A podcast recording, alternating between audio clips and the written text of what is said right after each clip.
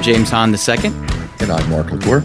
And you're listening to This Week in Oil and Gas. This is the show for busy oil pros who want to quickly keep their finger on the pulse of the industry.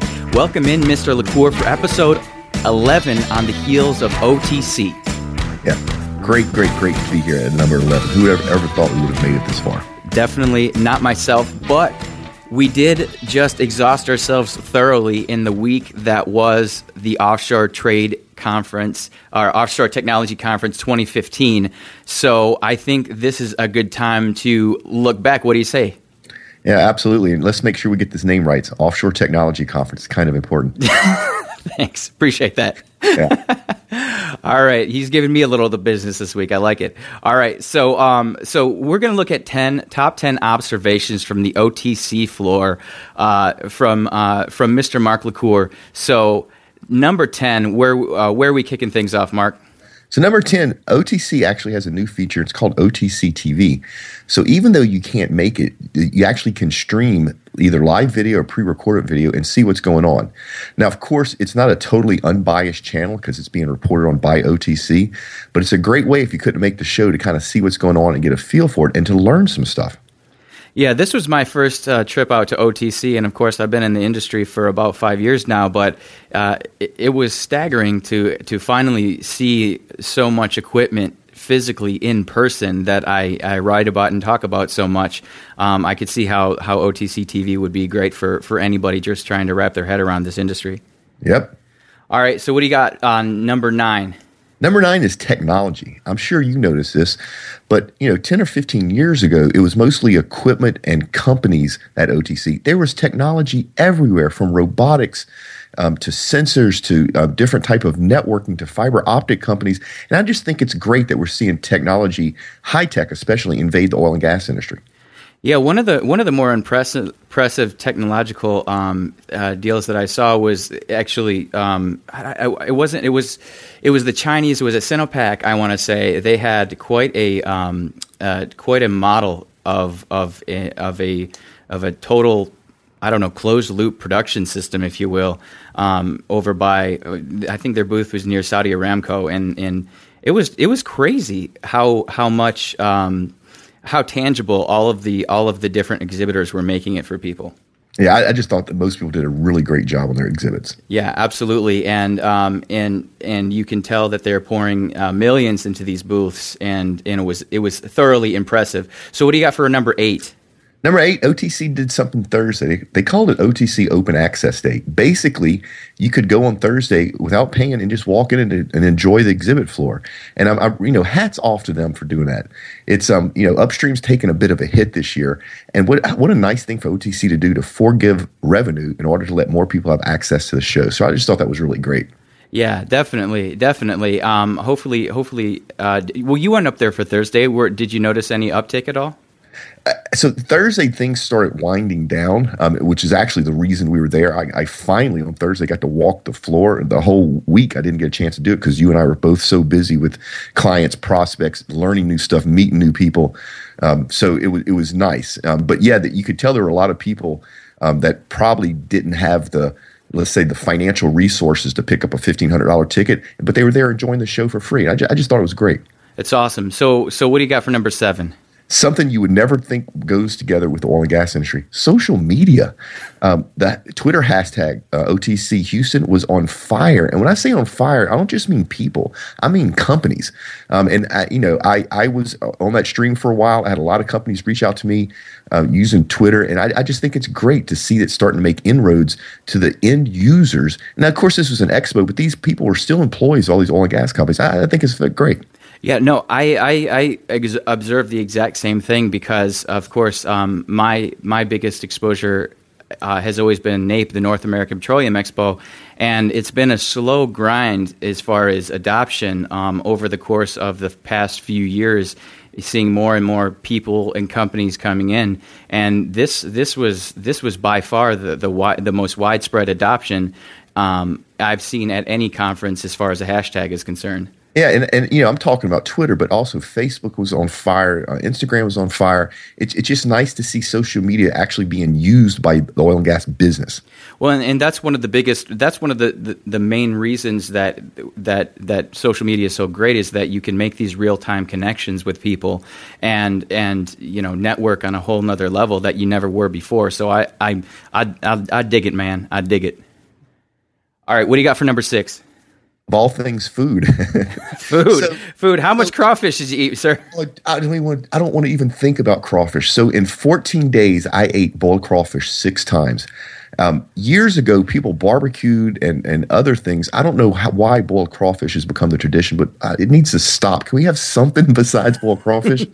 um, but that's not what I'm talking about. I, am talking about actually food at OTC. So they actually had a bunch of, of really upscale food trucks at OTC, which I thought was really cool. You could have a choice from Korean barbecue um, to um, you know Southern Italian pasta.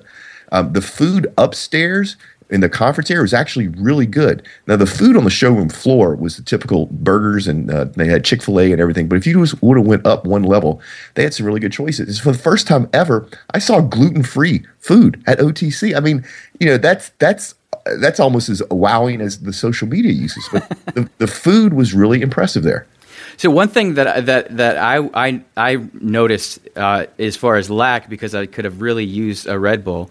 Um, I, I, think these Red Bull and Monster and, and the rest of the extreme caffeine crew they need to make their way down to OTC next year because they they're missing out on a huge revenue stream. Because I mean I'm thinking people would pay fifteen dollars a can for these things. You know what, James? I bet you're right. It's um they they it's probably not even on their radar um, and a little bit later, we'll talk about attendance numbers, but it should be on their radar. Absolutely, yeah. I mean, you've got a captive audience of, of uh, you know, we'll like we'll talk about the attendance numbers, but but yeah, it's it's a no brainer. All right, number five. Yeah, international attendance. So, um, you know, the oil and gas industry is a global industry, and it shows this large. You always have an international attendance, but this was the largest I think I've seen in my entire history of going to OTC, which which was great. Now, I will say this to our our, our Norwegian and our Chinese um, and our Middle Eastern brothers in the oil and gas industry, if you could jump on a plane and your company's could spend the money to set up a booth and you come all the way to the U.S., don't stay in your area. Don't stay with the Norwegians if you're Norwegian. don't stay with the Chinese if you're Chinese. Get out, walk around, talk to other people. Here's your one chance, you know, to meet with people from all over the world in one place and, and you feel safe and you stay in your little you could have just, you know, just as well stayed in the Middle East, you know. Uh, but it was great to see the turnout, all the international people. It was just awesome. Yeah, yeah. The African contingent was was uh, solid.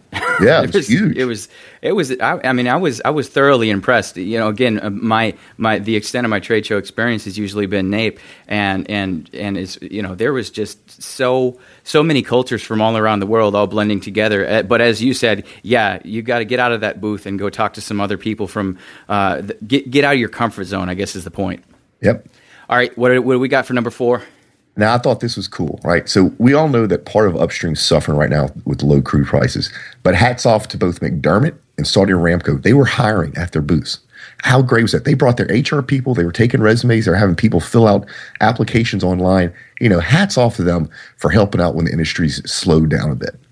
Yeah, and, and that brings up a really good point as far as exhibits are concerned as well. Um, you know, I saw I noticed so many uh, so many people um, they had they because because obviously you can see the the uh, the trade show salespeople or or biz dev people or whoever's there, there. There's always that awkward how do I start a conversation moment that happens like are they stopping at the booth kind of a thing, and and so many different interactive um, sort of LCD screens that made it really easy for you to sort of sort of dig in more and then for the for the salesperson to go ahead and and start that conversation. I thought that was a really good tactic that i thought um, more of the booth should should look into for for future shows.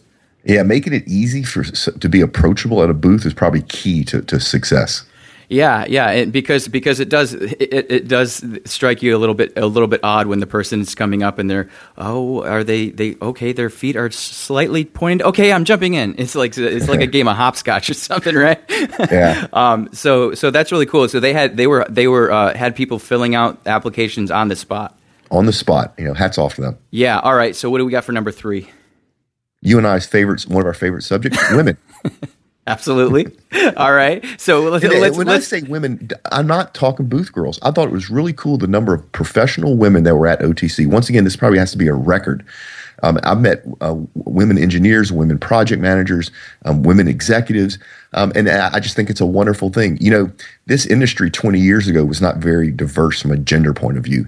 And all of a sudden, 10 or 15 years ago, Exxon was forced to hire a woman engineer because they ran out of male engineers, and they went, oh my God, she's as good as the men. And so that the attitude of this industry just flip flopped almost overnight. And so now you have women on the rigs, you have uh, women in cor- running corporate offices, you have women running projects, you have women engineers. I think it's wonderful, and it showed here at OTC. yeah, it did show because I was like, where are the booth babes at? Yeah, yeah. It's um. That's so. Let's talk about that for a minute. OTC got rid of that, which I'm I'm very proud of. Fifteen years ago, quite honestly, not only were booth babes everywhere, uh, OTC was a mecca for for the attraction of prostitutes. And what happened is the companies themselves told their employees, "We don't want to do that anymore." So you go to OTC, you learn, you enjoy yourself, you go have some drinks. But if we catch you doing something that's uh, discriminate toward women, you're fired. And so it's worked its way through, and now the booth babes are gone. Which I, you know, you know, I'm a guy, but still, I think it shows the professionalism of the oil and gas industry to worry about business, not about um, you know having young women highlight your stuff at the show. It's about your stuff itself. Yeah, that's a really good point because because as a result, I had much much you know more quality conversations that I would have had flirting with a booth babe, obviously. Yep. Um, so, all right, number two. Yeah, so this one's cl- touches my heart in a lot of different ways, but I saw some companies who are hurting right now. So people like FMC, National Oil, LG, and Oil and Gas, they've had to lay people off. Their business is hurting because of low crude prices. And what do they do? They increase their booth size, right? They said, damn it, we're going to make a presence. I don't care if the price of crude is low. We're going to make a showing at OTC and we're going to expand our reach. You know, and so they did this, and you know, hats off to them for for pushing back against. You know, most businesses would have would have ran with their tail between their legs, but not the oil and gas industry. We're we're not going to be pushed around. Yeah, absolutely. Yeah, and, and we spent a lot of time atop that FMC booth, and, and that was a that was a quality showing they had there. Yeah, and, and they had some really good people there too. I, you know, I know the subsea world, world somewhat, and but I learned so much talking to their engineers down there, and it just it even wowed me even more. And, I was telling them, you know, I'm, I'm not, I can't buy a tree. I'm not not your client. And they were so nice, like, no, no, no, we, we want to help you understand. So, um, you know, that was a great booth, and they had some really great people there. I love that company. Absolutely, and they didn't kick me off when I when I fell asleep. I was not going to mention that. but I don't drink. I don't drink. Just to clarify, it was Yeah. not from liquor. It was from uh, it was from from client work. So uh, you know, too too many too many uh, too many late nights executing projects. But uh, I guess that's that's a good problem to have. All right, what do we got for number one? So attendance. Um, last year we had 108,000 people show up, which was a, broke a record. This year, going into it, I heard whispers of 40 or 50,000 because people uh, thought that people wouldn't attend because these low crude prices, and we had 94,000 people show up. How awesome is that? Yeah, ninety four thousand, and and it was, gosh, there's it, it, it's because well, you, you look at something like uh, you just think about Salesforce, um, their annual conference that they have out in San Francisco, and and they have hundred thousand people out there, and they're and, and everyone's just going nuts, doing backflips and everything, and it's like wow, hundred thousand people came out roughly, um, in, in in a down economy, and so Right. I think that speaks again to the resilience point that you were just that you were just talking about. Yeah, absolutely. And and you know, you remember we we couldn't hardly find a place to park the first day. I mean, literally all of those parking lots were full. Yeah, absolutely. So, all right. Well, well. Uh, any any final takeaways uh, from from a big picture perspective that that you think um, moving forward into the into the coming fiscal year that that we need to pay attention to? Yeah, you can tell that the that the major players know the price of crude's coming back relatively soon. Um, you can also tell that people are starting to look at uh, new technology, stuff that you know normally the oil and gas industry wouldn't look into. You can tell there's an aptitude for that sort of stuff right now just by the exhibitors at the booth, and then you can also tell that there's a lot of interest um, in in exactly when that p- price of crudes could come back. It's almost like everybody's at the starting gate, just waiting for somebody to pull the the the, the trigger on the starting gun. Um, and like we said, we predicted by 2016 we'll be back up to 70 or 75 dollars a barrel. So, you know, hang on, everybody. We're right around the corner, and we'll be there, and everything will be just fine. Yeah, that's a really good point. Yeah, because um, who would make such a showing unless unless we were confident that that that prices were going to rebound and um, and I'd say I'd say that that was quite evident um, from what you're saying. All right, so let's look at let's look at coming up because we we did quite a lot of talking about OTC uh, coming up to it, but we've got uh, we've got some other things coming up uh, right away next week. We've got the uh, API Houston luncheon, right? Yep, API luncheon. Now, this is the last luncheon before we take the summers off. And we actually have former Mayor uh, Bill White speaking. So um, it's um, unfortunately by the time the show goes out, it's going to be too late for people to sign up. But hopefully, you did sign up ahead of time, um, and and are, it should be a, a, really good luncheon. Well, no, I mean, hey, I'm going to get this pushed out today. So today, the eighth. So okay, so we, people yeah. can still sign up today. They just won't be able to sign up by, by Monday. Okay, all right, got it. Um, and then it looks like there's there's a couple other uh, other big uh, bigger things going on. We've got DUG Permian Basin um, in the third week in May, and uh, as well as Nomads. Yeah, so the DUG is a hard event. Um, it, you know, if you're into the shale plays, it's a very worthwhile event to go to. Network with your peers, learn what's going on, um, get some good forecast. Um, now, Nomads is um, uh, is one of the last pieces of the good old boy network in oil and gas. Mm-hmm. Um, so they meet at the Hess Club. It's it's a great group of very senior oil and gas guys. You know, if you're in into the oil field services or manufacturing side of the house and you haven't joined or at least went to a Nomads dinner, you need to. Got it. All right. Well, I gotta I gotta make my first showing out there that uh, this month then. And uh, oh, let us let us not forget our onion of the week. Um, drugs win drug war.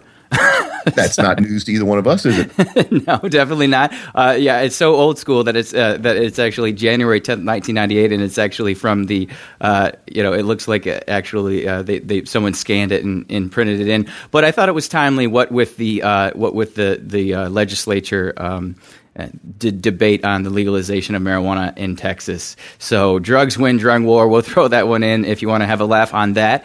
Um, other than that, I think we covered the most of it. Uh, you got anything else for us, Mr. LaCour? Nope. Do great work. Pay it forward. We will see you next time. All right. Go find some grease, guys.